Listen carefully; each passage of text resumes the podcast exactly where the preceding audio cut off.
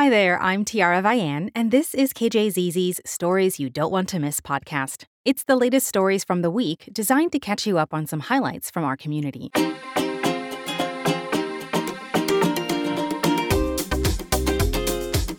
Thanks so much for listening for the week of June 19th, 2023. In the news, for years, there's been simmering anger over a Saudi Arabian dairy company using Arizona's groundwater to grow alfalfa here and ship it back to the Middle East. As the state's water crisis has deepened, that anger is now boiling over with cries from residents, local officials, and state leaders to intervene. While the laws in place limit what can be done, many Arizonans are wondering how an international search for water ever led to the bone dry Southwest in the first place.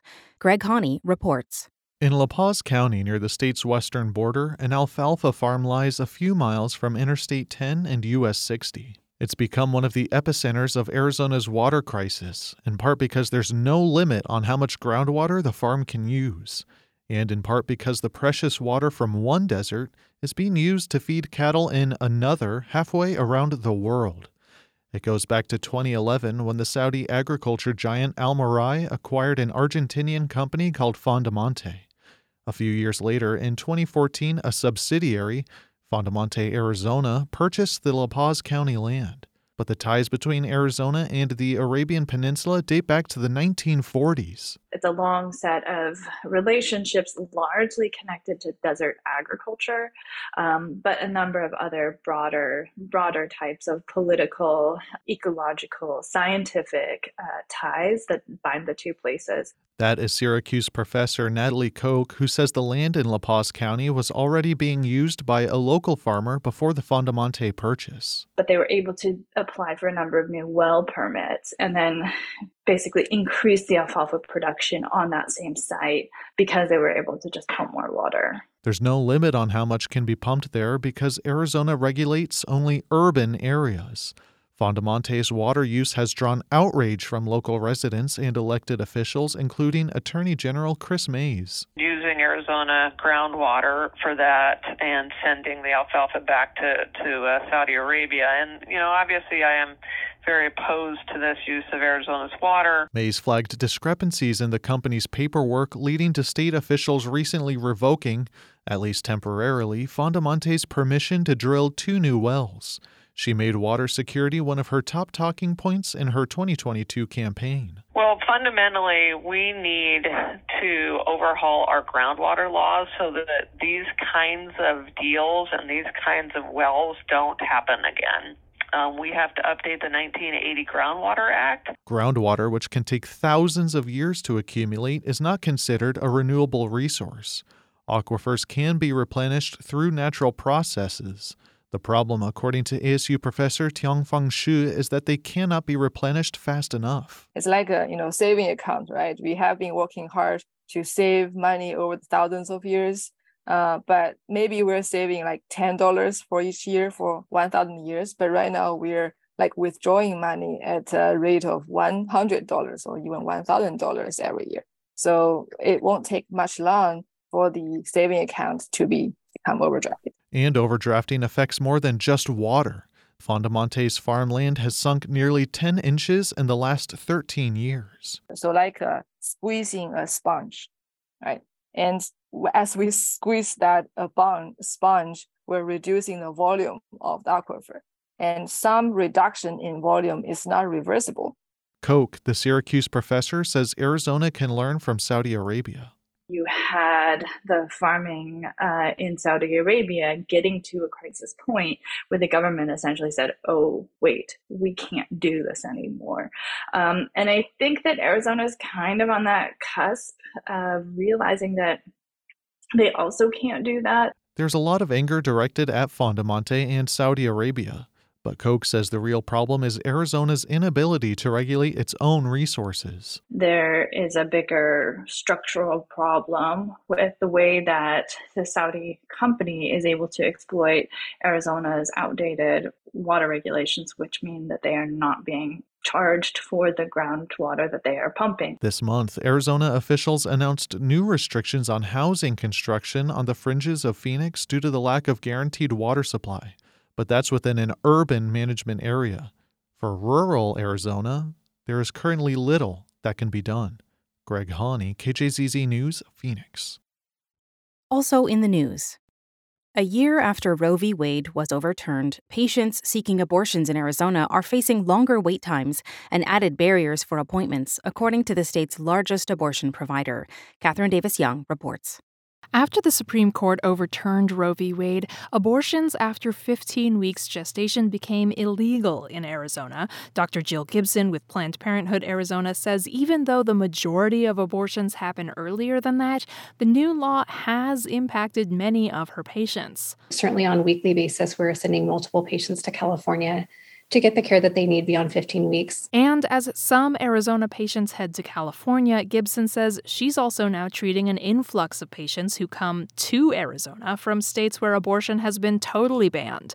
That's causing longer wait times for appointments since the organization is still struggling to fill staff vacancies, says CEO Brittany Fonteno. There is a brain drain that is happening. You have nurses and doctors who have left the state to go to friendlier environments. Planned Parenthood's Flagstaff Staff Clinic is not currently providing abortion services due to staffing shortages, but Fonteno says the organization is planning to launch a mobile clinic later this year to serve other areas of the state. Katherine Davis Young, KJZZ News, Phoenix.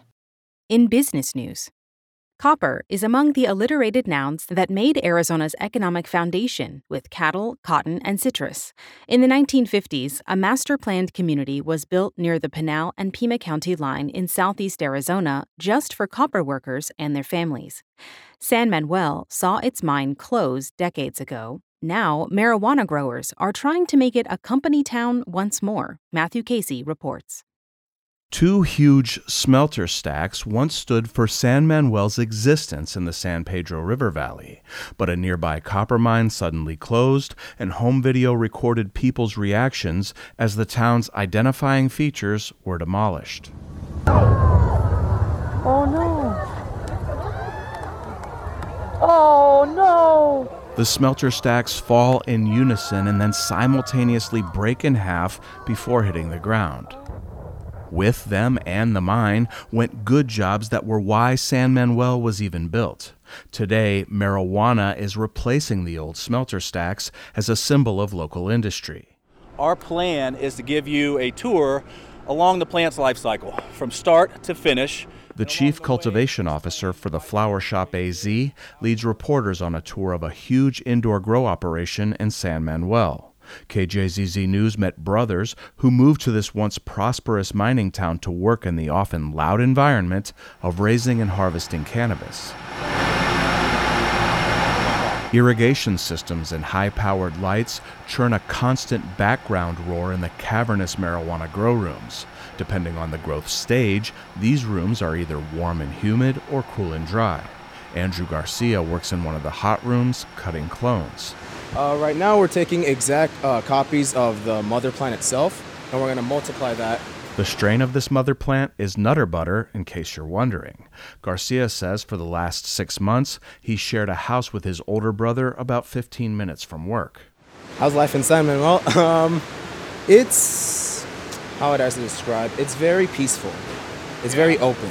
Yeah, it's like the perfect place to do this in San Manuel, the 21 year old says he's found a door into the industry he wants to work in and a great place to go dirt biking, a favorite hobby. How long does he plan to stay? A pretty long while, to be honest with you. I kind of like a lot where I live and what I'm doing, so I don't really see any reason to leave. Sure, it's far away from like the cities and stuff, but I've been in the cities, so it's not hard to pick out Garcia's brother Benjamin in one of the cool rooms where ready to be sold marijuana is sorted and packaged. The siblings look almost exactly alike. I uh, got here almost a year ago. Saw it was a really good opportunity. He kind of kind of likes more or less the same things I do, so I was like, "Hey, come give this a shot." Benjamin also likes the quiet of living in San Manuel and not having a long work commute. A neighbor even gives the brothers eggs in exchange for helping with farm work you know, you learn independence when you live in a small town.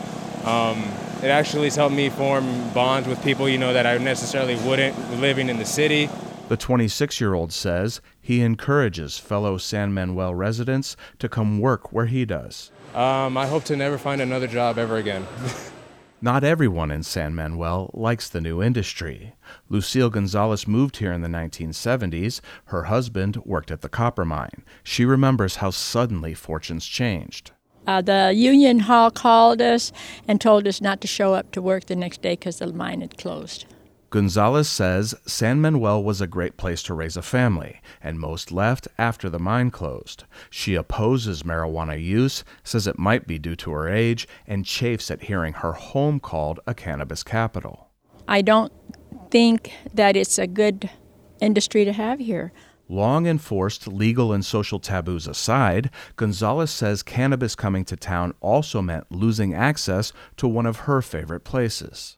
I'm sad that they've had to enclose the whole property because there was a real nice swimming hole out there that we could go to. San Manuel was built to supply labor for a copper mine, but Gonzalez doesn't want to see it become a marijuana company town, even if it means that most people from here don't stay. Matthew Casey, KJZZ News, reporting from San Manuel. And this is the Stories You Don't Want to Miss podcast. Thanks for listening. In education news, housed in the now closed First Avenue Jail in downtown Phoenix is the MASH unit. It stands for the Maricopa Animal Safe Haven. Kathy Ritchie takes us inside to meet the people caring for and rehabilitating the dozens of animals who've been rescued by the Maricopa County Sheriff's Office. Alicia Cates has been working at the MCSO MASH unit for about six months. I take care of the animals. We feed them, we clean up after their potty breaks, we socialize them. Uh, but the most important part, I feel, is re- rehabilitate them to find them their forever homes. Cates isn't in law enforcement, nor is she a veterinarian or a vet tech. She's serving a year long jail sentence, and what she's doing here will hopefully give her marketable skills to do this kind of work when she's released in about five and a half months. This is Cyrus. We call him Cyrus the virus, but you know, this is our potato. Cates has been working with Cyrus, a wide eyed older pit bull, to socialize and rehabilitate him. Cyrus, he's come a long way. Um, he was initially very toy aggressive, very in your face. Um, he's no longer toy aggressive. An animal trainer comes to MASH weekly to help inmates like Cates with the rehab process. It takes time and plenty of patience. Yeah, and as you can see, um, pulling him, I know when I came out, he was really rambunctious, but keeping him on this leash, keeping, you know, he, we've we build the trust to build the bond to build the respect that we have for each other and that makes them easily trainable. You know he he's different as you can see within just a matter of five minutes. Cyrus came to MASH from a domestic violence situation.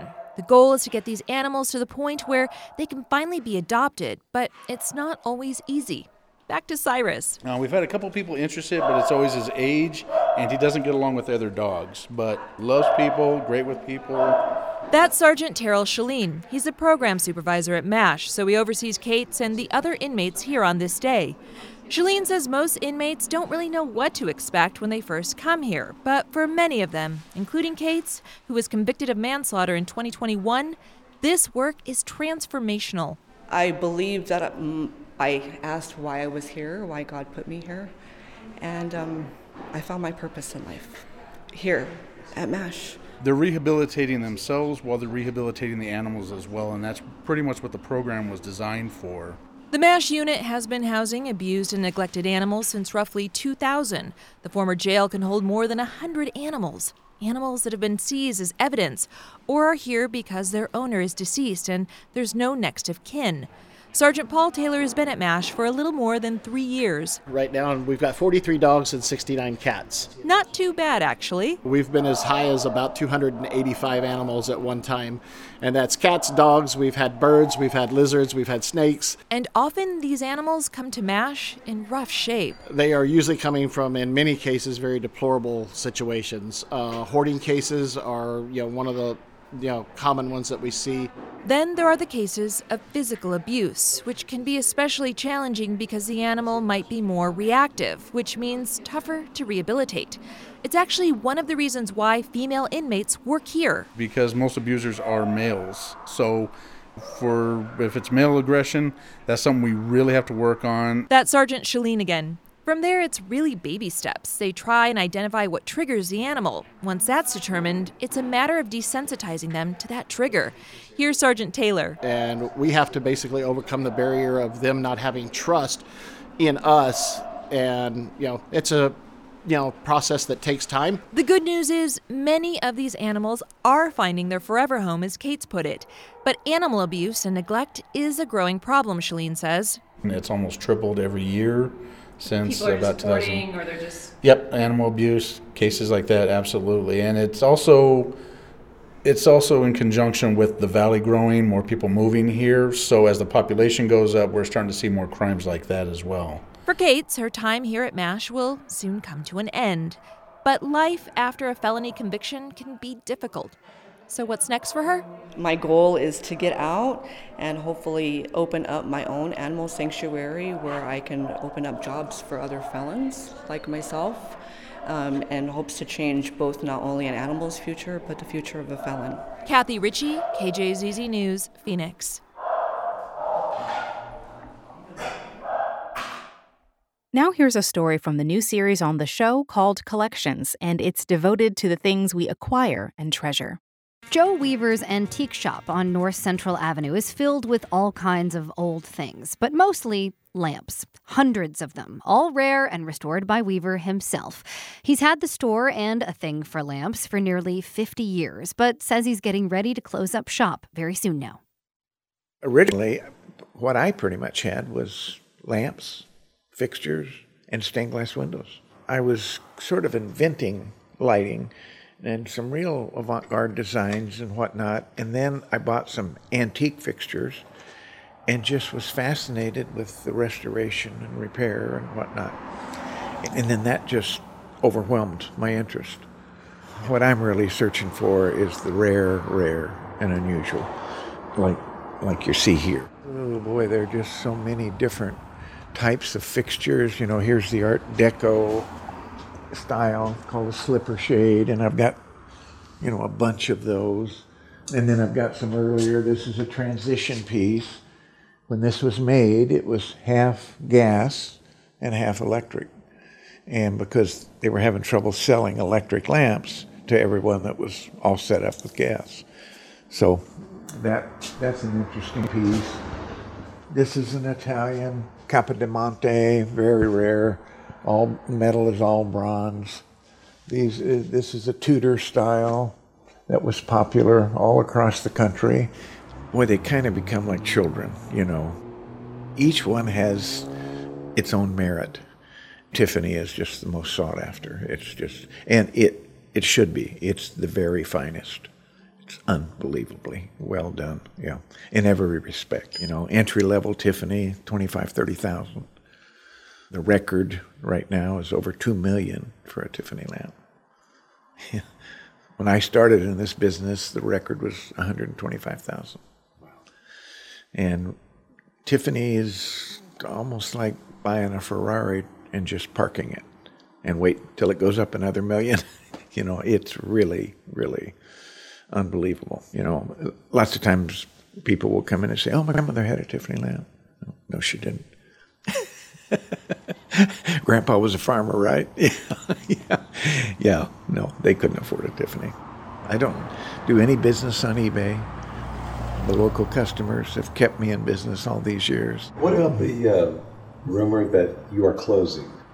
Yes, yes. My wife is um, going to have some issues regarding her spine is deteriorating, and so we're watching the progress of that. And I, I want to be able to be of some help so that uh, she can continue as normal as possible. We don't know what the progression is going to be, and so it, it could be a year or so, or it could be next month. You know, it's not like I'm stumbling all over myself to get out of here. You know, I'm working at it, but but th- this has been a lifetime venture. That was Joe Weaver talking about the hundreds of lamps at his antique shop, Stuff Antiques. This is the Stories You Don't Want to Miss podcast. In science news, here's Nicholas Gerbis. Groundwater has weighed heavily in the balance of policies regarding drought, tribal rights, and land development. Now, a paper in Geophysical Research Letters suggests groundwater pumping is knocking the Earth itself slightly off balance. Over tens of thousands of years, Earth wobbles like a lopsided top, partly because of its weight being redistributed by its molten core, melting ice sheets, swirling ocean currents, and apparently groundwater pumping. Between 1993 and 2010, the shift caused by such activities far outstripped the effects of water melting from ice sheets. That's according to a model validated by millimeter scale satellite measurements of polar shift. The effect was likely amplified by an unbalancing bias in where pumping occurs, mainly the northern hemisphere's mid latitudes in places like India and Arizona. Nicholas Gerbis, KJZZ News, Phoenix. In Tribal Resources, which is supported in part by a grant from the Catena Foundation. In a 5 to 4 decision, the U.S. Supreme Court has ruled that the federal government does not have to take affirmative steps to secure water for the Navajo Nation. Greg Hahne reports. The Navajo Nation had sued the federal government, saying a treaty from 1868 compelled the U.S. to take such water security measures for the tribe. Arizona, Nevada, and Colorado intervened against the tribe in an attempt to protect their interests in Colorado River water. In writing the opinion for the High Court, Justice Brett Kavanaugh wrote that nothing in that 1800s treaty established a trust relationship in respect to water. Kavanaugh added that Congress may enact legislation to address Navajo Nation water needs, but that the court did not have a role to play. The ruling reverses an appellate court's decision. Greg Hahne, KJZZ News, Phoenix. And finally, in Fronteras News. A black bear that killed a 66 year old man near Prescott last week was unprovoked when it attacked, an official necropsy has found. Michel Marizco reports. An Arizona Game and Fish veterinarian examined the black bear. She found that the 7 to 10 year old male bear was in good health, weighed 365 pounds, and was in good nutritional condition. The examination found human remains in the bear's stomach. The bear also tested negative for rabies. State officials said only one bear in more than 50 years has tested positive for rabies in Arizona. They concluded the attack was an unprovoked predatory one. The bear died of multiple gunshot wounds. A neighbor shot it with a rifle as it attacked Stephen Jackson in the Groom Creek area of Prescott National Forest last Friday. Michel Marizco, KJZZ News, Flagstaff. And this has been the Stories You Don't Want to Miss podcast, made possible in part by Helios Education Foundation and Alliance Bank, the Vitalyst Health Foundation, the Intel Corporation and BeachFleischman, the Arizona Community Foundation, and the Corporation for Public Broadcasting. Thank you for listening to KJZZ and for your generous support. I'm Tiara Vian, and this is KJZZ, your news and information station.